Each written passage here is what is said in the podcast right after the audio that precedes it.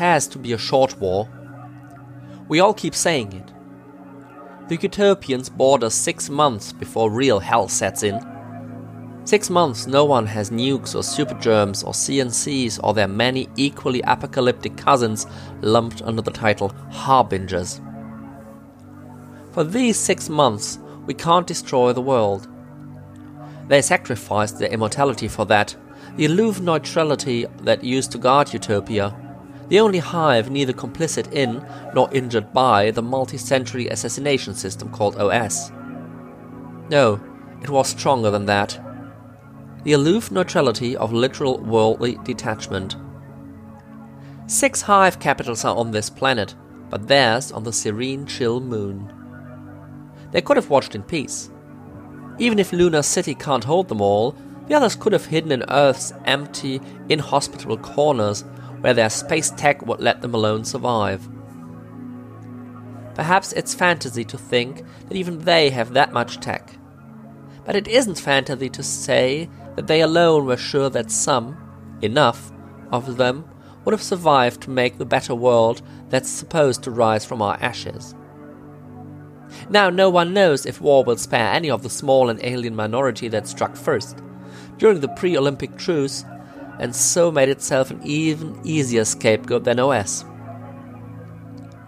Apollo was willing to destroy this world to save a better one, but not so the utopian majority who voted to risk the great project itself to peace bond our harbingers for six months. So it had to be a short war, short enough to use that sacrifice, to end before the sticks and swords and triggers in our hands evolve again into the big red button. Hallo und herzlich willkommen zu Episode 62 von Weltenflüstern, dem Podcast für Science Fiction und Fantasy Literatur. Mein Name ist wie immer Nils Müller und ich habe euch heute wieder ein super spannendes Buch mitgebracht.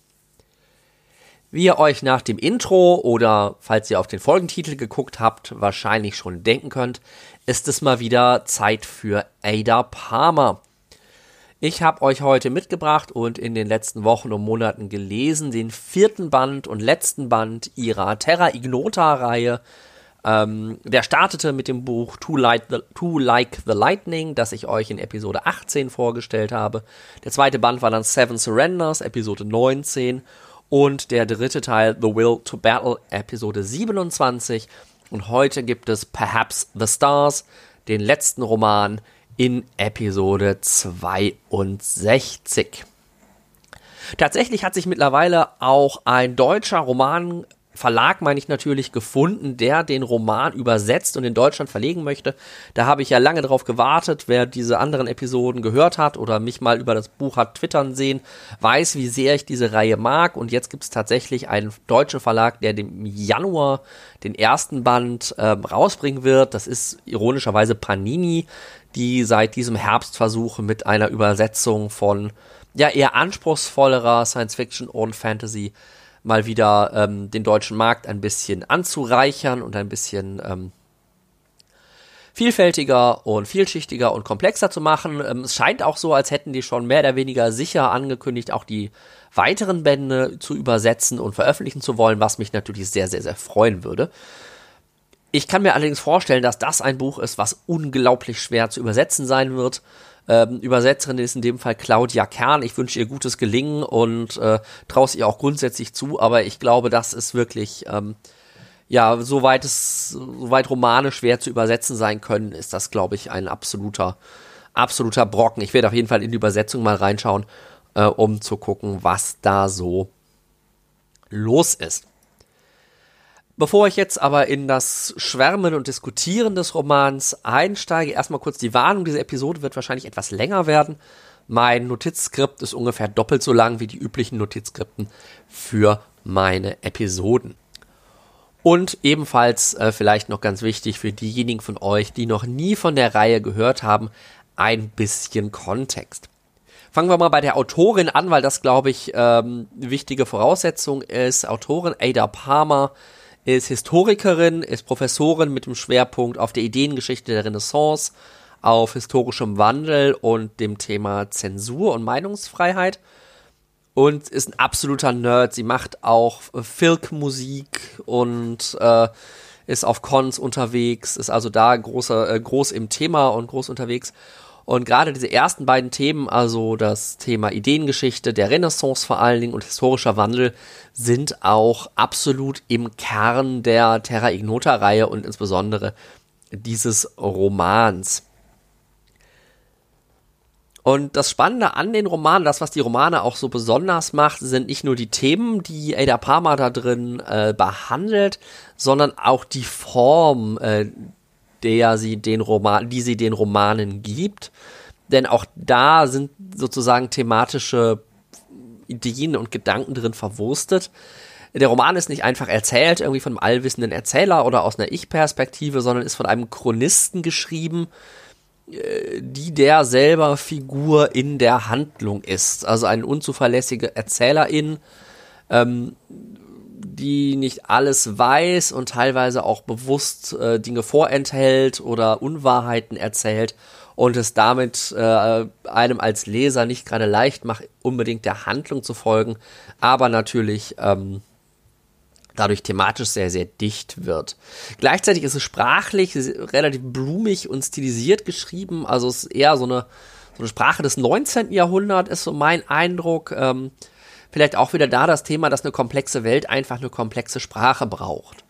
Auch da haben wir das wieder sowohl in dem, was inhaltlich gesagt wird oder wie die Formulierungen sind, aber auch auf einer formalen Ebene, mein Lieblings-Gadget ähm, sozusagen, was ich bestimmt auch in einer der früheren äh, Episoden, äh, Rezensionen schon angesprochen habe, ist, dass die Figuren in dem Buch unterschiedliche Sprachen sprechen.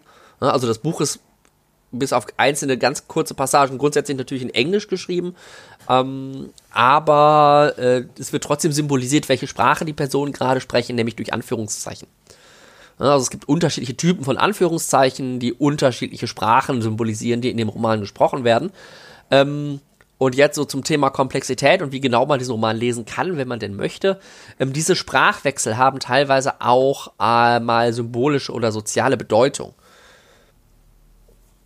Sprich, ähm, äh, daran, dass auf einmal andere Anführungszeichen genutzt werden, kann man erkennen, wenn man genau genug hinguckt, dass gerade etwas passiert. So, und das ist natürlich wirklich dann sehr vertieft sozusagen und sehr detailliert reingearbeitet, um wie man sich als Leser da reinwühlen kann. Ein weiteres Beispiel zur Komplexität dieser Welt, ähm, dass Fragen nach sexueller Identität oder Religion in der Welt verboten sind. Ja, das ist historisch in dieser Welt gut begründet, warum das so ist, warum dieses Don't Ask, Don't Tell und auch wirklich ein stark sanktioniertes und bis ins letzte Detail ähm, irgendwie existierendes Don't Ask, Don't Tell, also bis dahin, dass es quasi dass quasi Verschleierungsmaßnahmen getroffen werden, damit man nicht merkt, wer in welche Kirche geht. Ähm, auch das ist wieder so ein Punkt, wo Sprache sehr, sehr komplex wird, weil das sich natürlich auch sprachlich irgendwie abbildet. Ne? Weil sobald ich irgendwie mit gegenderten Pronomina arbeiten möchte, ähm, treffe ich eine Aussage über sexuelle Identität und das trifft sich in der Sprache. Das wird auch in den Büchern teilweise thematisiert, gerade im ersten Buch, wo die Welt ein bisschen vorgestellt wird. Ähm, also da ist unglaublich viel Komplexität auch in der Sprache. Ähm, Gerade diese, diese Pronomina machen es mir jetzt auch immer so ein bisschen schwer, ähm, da neutral zu sprechen. Da ist einfach das, das Deutsche immer so ein bisschen umständlich. Ähm, ich werde einfach bunt durch die verschiedenen Sprech- und Schreibweisen bunt durcheinanderwirbeln, ähm, dass, dass, dass ihr da auch so ein bisschen die Übersicht verliert, so wie es mir in dem Buch gegangen ist und was nach Aussage Ada Palmers in dem Interview auch genau Sinn der Sache war. Jetzt aber genug der abstrakten Vorrede. Ich möchte euch einen kleinen Blick in die Welt von Terra Ignota und damit auch von Perhaps the Stars bieten. Äh, wie immer, wenn ich über einen späteren Band der Reihe spreche, werden sich kleine Spoiler wahrscheinlich nicht vermeiden lassen. Ähm, ich versuche es möglichst allgemein zu halten, aber ich glaube, wenn man nicht in der Welt drinsteckt, dann ist man sich der meisten der, der Relevanz und ähm, der Bedeutung vieler Sachen, die ich jetzt hier so oberflächlich thematisiere, gar nicht so bewusst. Sprich, dass man zwar die Handlung irgendwie sieht, aber dass das gar nicht klar wird, was das im Kontext bedeutet und dass man die Romane lesen muss, um das irgendwie wirklich verstehen zu können. Ähm, also, erstmal nochmal der Blick in die Welt, so die wichtigsten Aspekte. Ähm, der erste ist, wir, wir sind in unserer Welt irgendwo Mitte des 25. Jahrhunderts und es gibt keine oder kaum noch ähm, Nationalstaaten. Also es gibt so einzelne Nationalstaaten, die sich erhalten haben, aber der Großteil der Welt ist organisiert. In sieben sind es, meine ich, Hives, also ja, Stämme, Nester, das ist unglaublich schwierig zu übersetzen. Und da sind wir wieder bei dem Thema Übersetzung. Und diese Hives, die spiegeln unterschiedliche Gesellschaftsformen wider. Es gibt einen monarchischen Hive, es gibt eine geografisch orientierte äh, konstitutionelle Monarchie im Grunde. Ähm, es gibt einen kapitalistisch orientierten Hive, einen Hive, der primär auf Gastfreundschaft basiert, auf Wissenschaft gibt es einen, einen auf menschlicher Hilfe, einen auf psychologischer Manipulation. Also es gibt da sehr verschiedene. Und diese Hives sind ausgerichtet an heutigen Institutionen, also es sind sozusagen Weiterentwicklungen, die sich aus dem, die sich daraus entwickelt haben, was wir heute so in der Welt haben. Da sind die Freimaurer, die eine Rolle spielen, da ist die Europäische Union, da ist der Konzern Mitsubishi, da ist, sind die Olympischen Spiele sozusagen. Und gerade diese Weiterentwicklung aus den heutigen Institutionen ist ein Thema, das Ada Palmer sehr wichtig ist, das sagt sie in einem Interview. Ähm, weil sie eben bisher sich an der Science Fiction daran stört, dass Science Fiction Welten in der Zukunft, die sind immer komplett anders als unsere. Man erkennt unsere Welt gar nicht mehr, so die äh, letzten Fossilien der, der Institutionen und der öffentlichen Einrichtungen und sie hat das halt anders angegangen. Sie sagt, nein, die bleiben irgendwie erhalten, die ändern halt ihre Form, ihre Funktion, aber irgendwas an denen bleibt erhalten und das bildet sich halt unter anderem über diese Hives sehr, sehr schön ab. Das Besondere an diesen Hives ist, dass die nicht an Territorien gebunden sind. Das heißt, es ist nicht so, wenn man irgendwo an einem bestimmten Ort lebt, dann ist man in einem Hive ähm, und es ist auch nicht so, dass man irgendwie in so einem Hive geboren wird und dann ist man da drin, sondern die sind im Grunde räumlich dynamisch. Man kann leben, wo man möchte und man kann auch jederzeit zwischen den Hives wechseln. Es gibt da Regeln, was man dafür machen muss, so Aufnahmeregeln quasi in ein Hive, aber grundsätzlich spricht da nichts gegen. Ähm, es gibt dementsprechend natürlich komplexe Regelungen, welches Recht wann für wen gilt. Also wenn jetzt jemand aus dem einen Hive jemand aus dem anderen Hive umbringt, was bedeutet das dann und wie wird das irgendwie rechtlich gehandhabt? Ähm, und es gibt auch eine übergeordnete Einrichtung, die in Konfliktfällen moderiert. Und diese übergeordnete Einrichtung spielt jetzt eben auch in dem Roman Perhaps the Stars eine ganz zentrale Rolle.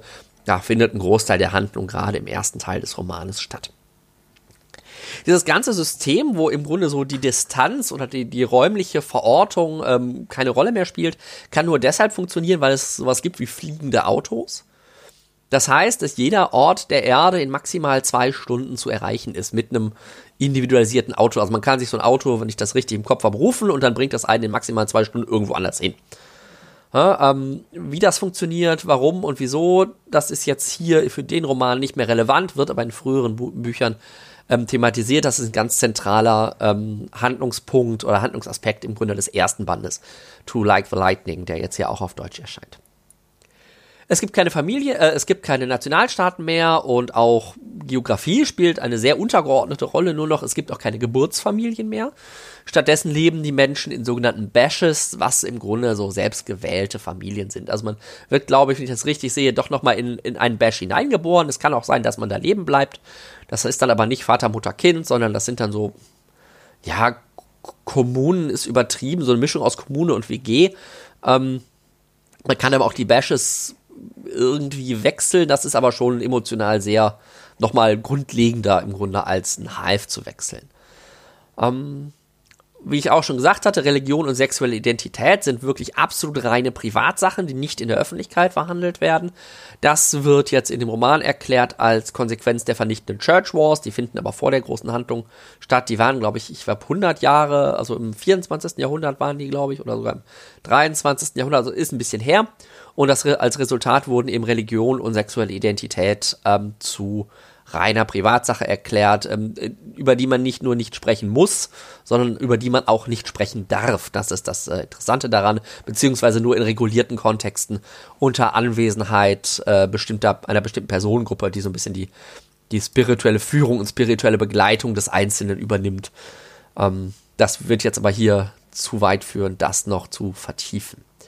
Und die Geschichte der ersten drei Bände führt diese Welt im Grunde an den Punkt, wo das fein austarierte System aus dem Gleichgewicht kommt und ähm, ja, im Grunde der Kipppunkt erreicht ist und es nicht länger stabil bleiben kann.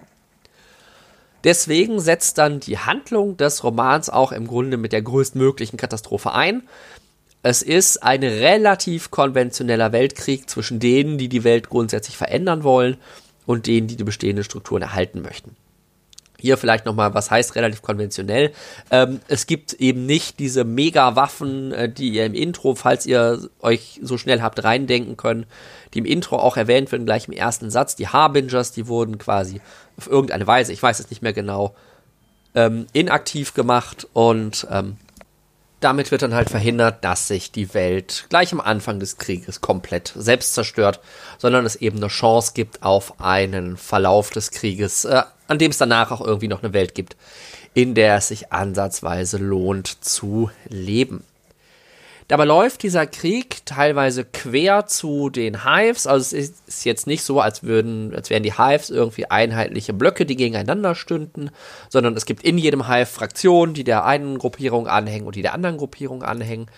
Und der Krieg fokussiert sich dann relativ bald auf die, ich glaube, es sind drei Weltraumaufzüge, die die Menschen eben nutzen, um relativ, relativ schnell, das ist jetzt nicht so, ich steige ein und eine halbe Stunde später bin ich oben. Die Fahrt dauert, glaube ich, schon irgendwie mehrere Tage, wenn ich mich recht entsinne. Ähm, aber trotzdem relativ schnell und relativ in großen Zahlen ins All kommen. Was diesen Krieg ganz besonders auszeichnet und was auch ganz großes Thema in dem Roman ist, dass die fliegenden Autos, die so wichtig sind für diese Welt, im Grunde stehen bleiben und auch die globale Kommunikation zusammenbricht. Das heißt, in dem Moment, wo der Krieg startet, stranden die Menschen da, wo sie gerade sind und auch die Informationsflüsse zwischen den Orten ähm, kommen zum Erliegen. Und das ganze System kollabiert dann natürlich endgültig. Und wo vorher ja das globale Reisen äh, Tag ein, Tag aus im Grunde der komplette Normalfall war, sind alle plötzlich ultra lokal. Es gibt keine Informationen mehr von weit weg und es gibt keine Reisemöglichkeiten mehr, außer eben klassisch ähm, über Land, wo natürlich aber auch keine Infrastruktur mehr für da ist, oder eben übers Meer. Das geht noch ein bisschen besser, weil Schiffe gibt es halt trotzdem noch für den Transport größerer Waren und ähnlichem. Aber auch da ist es natürlich nicht darauf ausgelegt, dass auf einmal plötzlich ganz viele Menschen damit reisen und schon gar nicht in Zeiten des Krieges. Mit diesem Aspekt, dass die Autos stehen bleiben, hat Ada Palmer eines der großen Themen, finde ich, spezifisch dieses Romans angelegt, jetzt gar nicht so sehr der ganzen Reihe, nämlich die Rückkehr der Distanz als Gegner oder als, als Problemfaktor der Menschen, symbolisch immer so ein bisschen bezeichnet als Poseidon. Ja, das passt auch dazu, dass ähm, gerade in der ersten Hälfte des Romans ein großer Teil ähm, der Handlung um das Mittelmeer rum stattfindet und die Welt auch in gewisser Weise in die Antike zurückgeworfen wurde. Ne, also ähm, diese Rückkehr der Distanz als Gegner, dieses, dieser Rückfall in eine, eine ursprünglichere Zeit, ähm, führt dann eben auch dazu, dass ganz viel von der Handlung im Grunde so ein bisschen mythologisch, gerade griechisch-mythologisch irgendwie angehaucht wird und teilweise auch ähm, entsprechende Geschichten reproduziert. Der erste Teil des Romans befasst sich dann in erster Linie damit, unter den gegebenen Umständen wieder funktionierende Strukturen aufzubauen. Wir erleben das Ganze als LeserInnen in erster Linie aus der Perspektive des Hauptquartiers dieser übergeordneten Einrichtung, die zwischen den Hives so ein bisschen steht und in Konfliktfällen vermittelt. Und da ist es eben erstmal wichtig rauszufinden, welche Personen sind gerade wo, wer ist vor Ort und kann unmittelbar helfen, ähm, welche Interessen haben aber natürlich diese Personen auch wieder, weil die sind halt alle nur zufällig gerade da und jetzt nicht alle unbedingt ähm, sofort komplett den örtlichen Zielen ähm, verbunden. Dann ist die Frage, wie kann Kommunikation wieder aufgebaut werden und was ist eigentlich genau passiert und warum? In dieser Zeit reisen auch viele Menschen so ein bisschen durch die Gegend und da gibt es eben auch eine Figur, die durch die Gegend reist ähm, über das Mittelmeer und das Ganze doch sehr frappierend an die Odyssee erinnert. Da kommt auch wieder dieser Bezug zur griechischen Mythologie auf. Auch die ganze Geschichte lässt sich ähm, aus einer bestimmten Perspektive im Grunde als moderne Manifestation oder Science-Fiction-Manifestation der Ilias lesen. Und auch das ist im Buch im Grunde erklärt, warum das so passiert. Das sind dann Bezüge zu den ersten Bänden. Ähm, die ich hier nicht detaillierter ausführen möchte und auch nicht mehr wirklich kann, weil mir da die Nuancen und Details in den letzten Jahren, die ich jetzt zwischen den Büchern verbracht habe, ähm, ein bisschen verloren gegangen sind. Der zweite Teil des Romans ist dann primär damit beschäftigt, die Hintergründe des Krieges zu ergründen, weil lange Zeit wirklich unklar ist, wer ist hier eigentlich der Gegner und wer kämpft gegen wen und warum passiert das, was da passiert und was könnte getan werden, um nicht nur jetzt irgendwie so die Symptome zu bekämpfen, sondern tatsächlich die Ursache des Krieges zu beheben. Das wird dann ja, ungefähr mit der Hälfte des Buches so langsam klar. Äh, es zeigt sich, sind mal wieder versteckte Pläne hinter versteckten Plänen. Und im Grunde geht es um nichts weniger als um die Zukunft der Menschheit und was, äh, genau. Und dann gibt es einen sehr, sehr langen Epilog. Ähm, das bei den Palmer Bücher fühlen sich gerne mal so ein bisschen nach Arbeit an und das guckt man beim Epilog an und denkt sich, ja, jetzt ist es so langsam auch geschafft. Ähm, und dann ist der Epilog nochmal richtig lang, ähm, aber er ist tatsächlich äußerst befriedigend, weil er so ein bisschen das eigentliche philosophische Zentrum der gesamten Reihe ist, ganz am Ende. Ähm, weil da eben dann verhandelt wird, wie geht es nach dem Krieg weiter. Wer muss welche Verantwortung tragen, welche Strafen sind wofür angemessen. Und da spielt dann eben auch ähm, der Titel der Reihe endgültig äh, rein, nämlich Terra Ignota, unbekannte Welt. Darauf werde ich gleich noch ein bisschen genauer eingehen. Wie ich schon ange angedeutet hatte, ist die komplette Reihe eigentlich nicht nur ein Roman oder vier Romane, sondern fast schon eine philosophische Abhandlung mit so dem Kernthema jetzt meiner Lesart nach des historischen Wandels und der Rolle, die einzelne Personen eben in diesem äh, historischen Wandel spielen können. Und ich habe das viel besser verstanden, nachdem ich zwei sehr lange, sehr ausführliche, sehr nerdige und äußerst äh, intellektuell anregende Interviews mit Ada Palmer gehört hatte. Ähm, Podcast Singularity FM, da gibt es zwei Folgen, äh, wo sie sich sehr und ausführlich über sehr viele Themen unterhält. Die würde ich euch ohnehin ans Herz legen, egal ob ihr diese Buchreihe lesen wollt oder nicht. Ähm, besseres Hirnfutter habe ich tatsächlich online bisher selten gefunden. Was ist aber die grundlegende Idee, die Parma hier verkörpert in dem Roman, ist, dass historischer Wandel nicht von Personen getrieben wird, sondern strukturell verankert ist. Das heißt, sowieso so eine große historische Debatte, wer ist irgendwie für historische Entwicklung verantwortlich? Sind das große Figuren, große Personen, die eben Entscheidungen treffen? Oder ist das irgendwie so der Fluss der Geschichte, ähm, in dem die Figuren nur mitgerissen werden?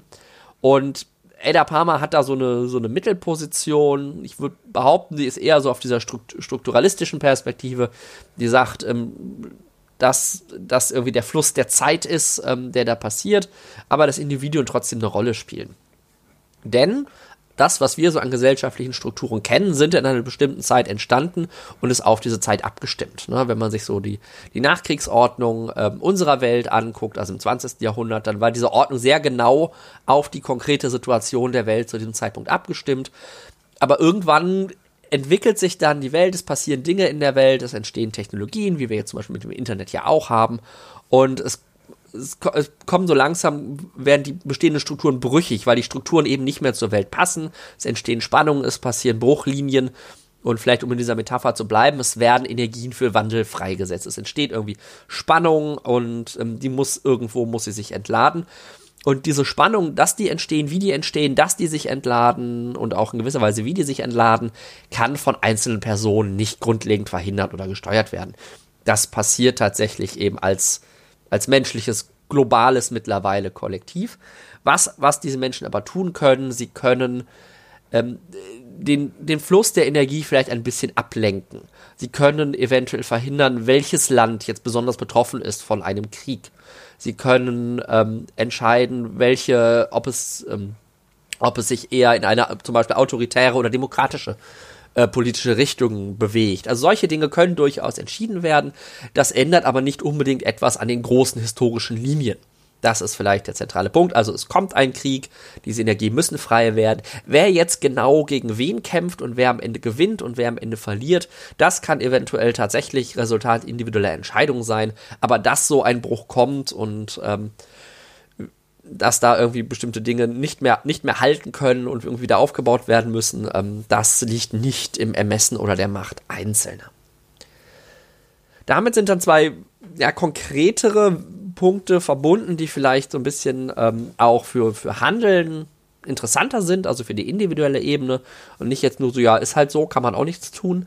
Ähm, der erste Punkt ist, ähm, auch wenn wir persönlich als Individuen zum Beispiel äh, noch so viel Energie da rein investieren, die Zukunft wird nie so aussehen, wie wir uns das vorstellen. Also selbst die besten Aktivisten ähm, oder größten Aktivisten, jetzt irgendwie in Fridays for Future oder so, die unglaublich viel Energie berechtigterweise, notwendigerweise, dankenswerterweise in das ganze Klimawandel stecken, ähm, am Ende wird es nicht so aussehen, wie die sich das wünschen.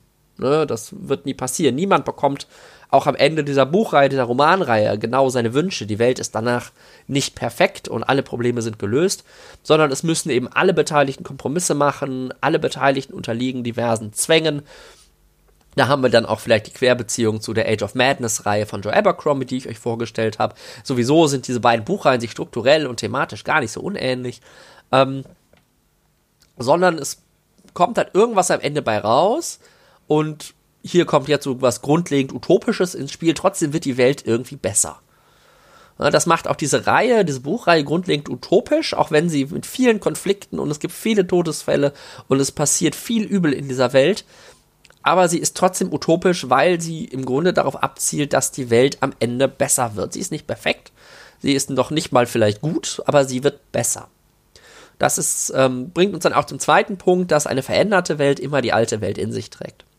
Äh, das vielleicht der Punkt, den ich auch vorhin schon angesprochen hatte von Ada Palmer aus einem Interview, dass die Welt nie einfach komplett neu ist und alles äh, ist anders, als es vorher war, sondern es trägt immer das mit, was vorher da. Institutionen wie jetzt im Buch die EU oder das äh, IOC äh, in gewisser Weise, also Internationale Olympische Komitee, ähm, verschwinden nicht unbedingt, sondern sie wandeln sich. Und das ist tatsächlich was, was in der Science Fiction oft vergessen wird, zumindest in der, die jetzt nicht irgendwie nur so in 10, 20 Jahren spielt, sondern in mehreren Jahrhunderten, die ja doch irgendwie immer so davon ausgeht, die Welt ist komplett anders. Ähm, wo dann irgendwie nur vielleicht die Städte noch gleich heißen oder so. Ähm, das macht Ada Palmer ganz anders und sie versucht halt wirklich eine organische Entwicklung ähm, der Welt zu skizzieren auf, als Reaktion auf Veränderungen in dieser Welt. Ein komplexer Prozess, ein vielfältiger Prozess mit vielen äh, gegeneinander und äh, miteinander laufenden Strömen. Und das bringt mich zum wichtigen Punkt, den ich in einer Diskussion mit äh, Till W. auf Twitter äh, so ein bisschen, auf die, die mich gestoßen hat, weil natürlich aus einer linken Perspektive ähm, die Welt, die Ada Palmer aufbaut, seltsam ambivalent wirkt. Auf den ersten Blick sind viele so klassische linke oder progressive Projekte ähm, umgesetzt. Es gibt keine Staaten mehr. Ähm, auch die Ungleichbehandlung der, äh, der Geschlechter oder überhaupt die Geschlechterbinarität sind im Grunde ähm, aufgehoben und verschwunden. Es gibt auch keine Familien mehr. Auch die Religion übt eigentlich keine Macht mehr in der Welt aus, zumindest nicht offen. Ähm, das ist im Grunde eine, eine, linke Utopie, das hatte ich, glaube ich, in einer der früheren Rezensionen auch schon mal angesprochen. Gleichzeitig gibt es zahlreiche Momente, die sehr regressiv klingen.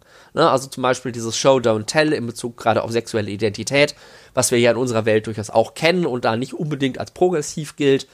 Ähm, das wirkt sehr, sehr regressiv und auch andere Überwachungsaspekte sind da, ähm, die jetzt nicht so das sind, wie wir uns das eigentlich wünschen würden aus einer progressiven Perspektive. Ähm, und auch das, was passiert, wenn diese progressiven Ideen umgesetzt werden, ist nicht immer eindeutig positiv, sondern auch hier wieder komplex und vielschichtig. Also äh, das kann auch eben Kriege und Konflikte auslösen, wenn auf einmal Religionen nur noch Privatsache sind. Ähm, und da kommt auch diese, diese Stärke wieder durch, dass Ada Palmer da nicht, nicht zu einfach denkt, sondern ähm, immer sich der Komplexität und der, der, der Pfadabhängigkeiten auch sehr, sehr bewusst ist. Was, ich, was mir aber wichtig ist, ähm, dass Parma nicht die Ideen an sich diskreditieren will.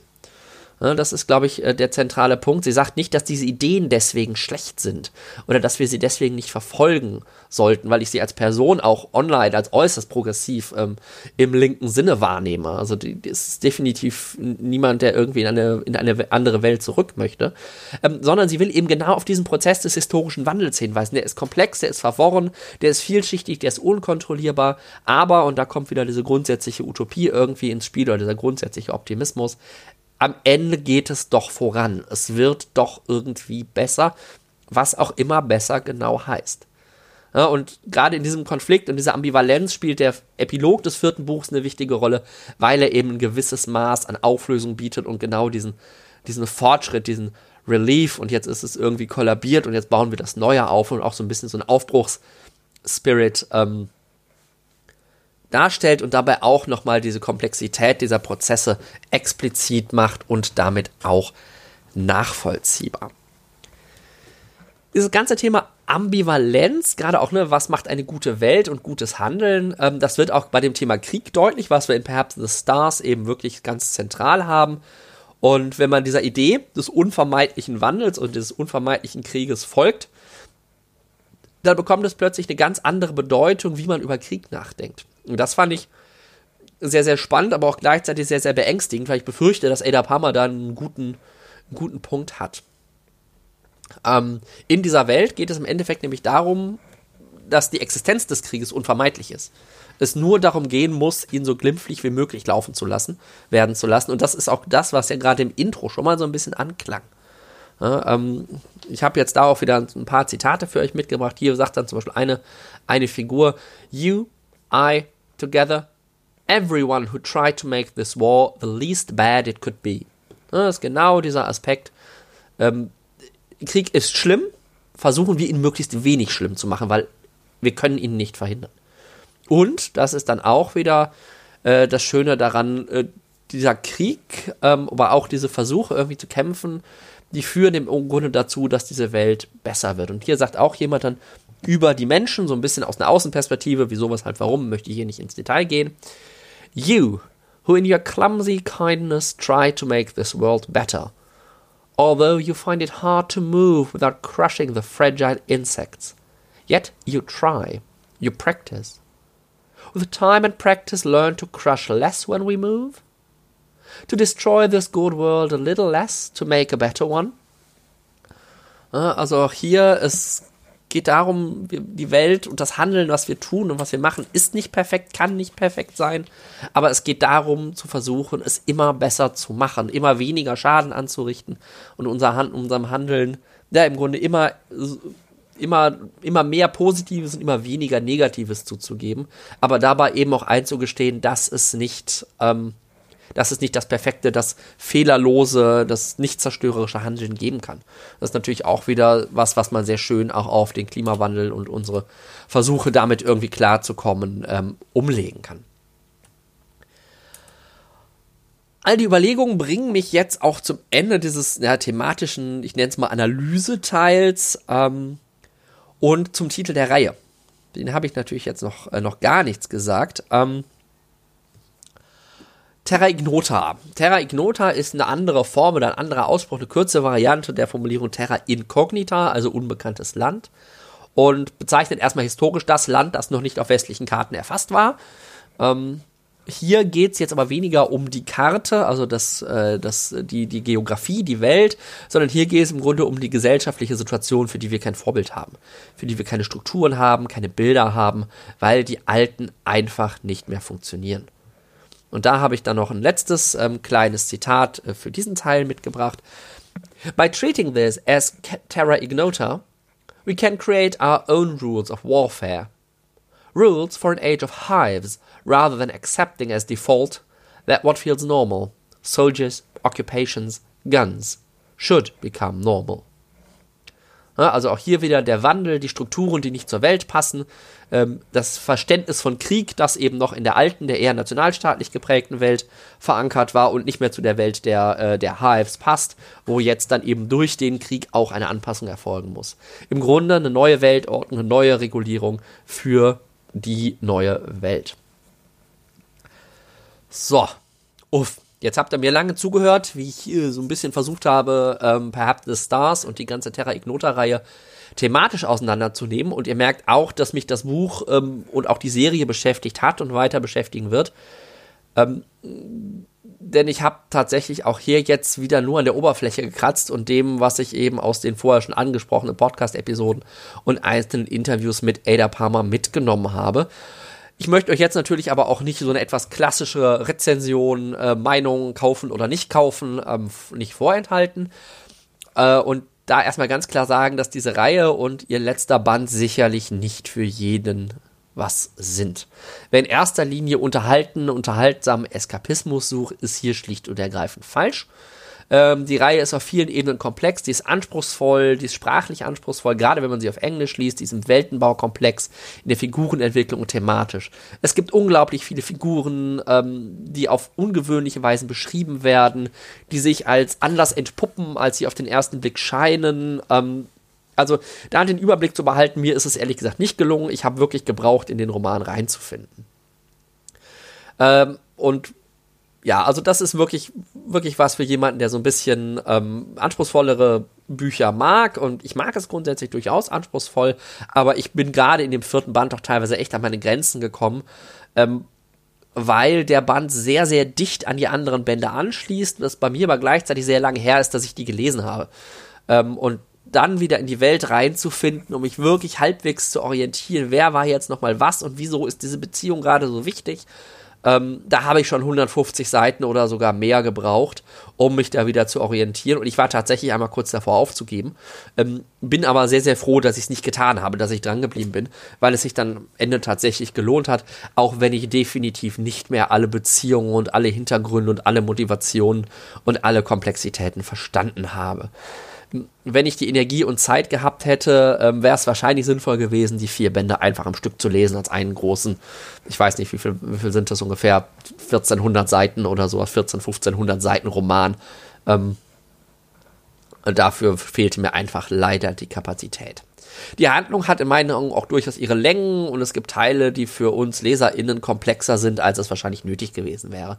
Also da ein bisschen Vereinfachung wäre vielleicht im Sinne der Leserin durchaus wünschenswert gewesen.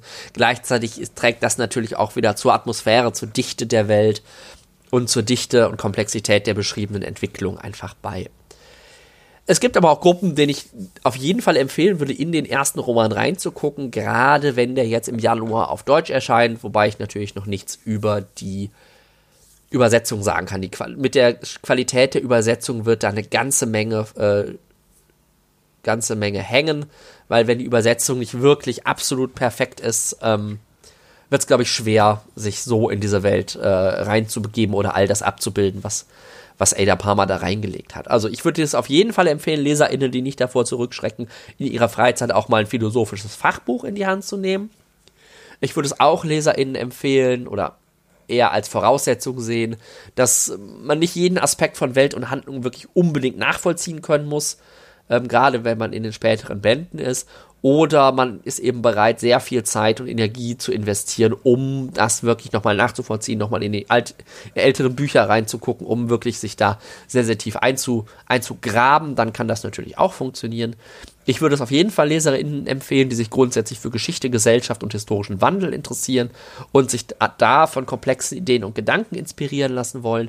Wie gesagt, da finde ich als Ergänzung diese zwei langen Podcast-Episoden ähm, sehr, sehr, sehr empfehlenswert, weil die sicherlich noch, also mir geholfen haben, so dieses große Ganze, so die Linse auf das Buch äh, einmal zu justieren, dass ich ein bisschen mehr gesehen habe, ähm, was da drin steckt. Und ähm, ich empfehle das Buch sicherlich auch solchen LeserInnen, die erfahren wollen, wie weit man das Genre Science Fiction treiben kann und wie komplex und vielschichtig es werden kann. Denn ähm, ich glaube nicht, dass es viele andere literarische, in Anführungszeichen, Romane gibt, die komplexer, thematisch tiefgründiger, ähm, auch sprachlich phasenweise besser und eleganter sind als dieses Buch. Ich bin immer wieder fasziniert, wie Ada Palmer diese Bücher im Grunde neben ihrem Tagesjob, ich meine, so ein Professorinnenjob ist jetzt auch nicht unbedingt äh, alles nur super entspannt, ähm, und man hat ja sehr viel Zeit, wie sie das hinkriegt, das zu bauen. Sie hat da auch irgendwie Prozesse und baut ihre Welten über Jahre. Ich glaube, die Welten baut sie über, hat sie über fünf Jahre gebaut, bevor sie angefangen hat zu schreiben. Und die ganze Reihe war auch schon durchgeplottet, bevor sie angefangen hat zu schreiben. Gibt auch spannende ähm, Artikel über Ada Palmer und ihren Schreibprozess. Ähm, also das ist auf jeden Fall extrem, extrem spannend. Zusammenfassend äh, muss ich festhalten, will ich festhalten, dass Perhaps the Stars und die gesamte Terra Ignota-Reihe von Ada Palmer vielleicht die philosophischste und komplexeste Science-Fiction-Geschichte überhaupt ist bisher. Ein wertvoller und durchaus aber auch unterhaltsamer Brocken, der die Grenzen des Genres äh, massiv erweitert.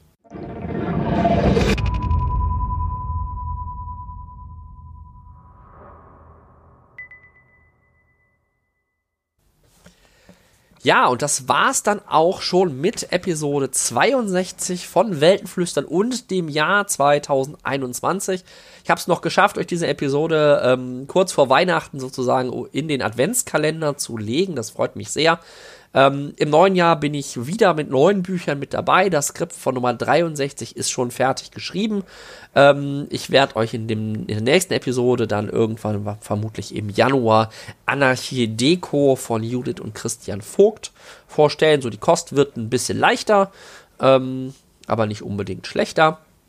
Wenn ihr zu dieser Episode mir einen Kommentar hinterlassen wollt, könnt ihr das gerne tun auf weltenflüstern.de slash 62. Ähm, wenn euch die Episode gefallen hat und ihr Weltenflüstern nicht sowieso schon abonniert habt, könnt ihr das natürlich im Podcast-Programm eurer Wahl tun. Alle relevanten Links findet ihr auf der Webseite, aber auch bei Apple Podcasts, Spotify oder auf YouTube könnt ihr Weltenflüstern finden. Wenn ihr mir folgen wollt, ähm, könnt ihr Weltenflüstern natürlich liken auf Facebook oder ihr folgt ähm, Weltenflüstern auf Twitter unter diesem Namen auch. Persönlich könnt ihr mir über die Schulter gucken beim Lesen unter anderem bei, auf Twitter als Weltenkreuzer. Jetzt wünsche ich euch ähm, viele schöne, tolle, gute Bücher unter dem Weihnachtsbaum ähm, oder auch einfach nur ganz viel Zeit zum Lesen zwischen den Jahren. Entspannte Feiertage, kommt gut rüber und wir sehen uns im neuen Jahr 2022 und bis dahin wünsche ich euch viel Spaß beim Lesen.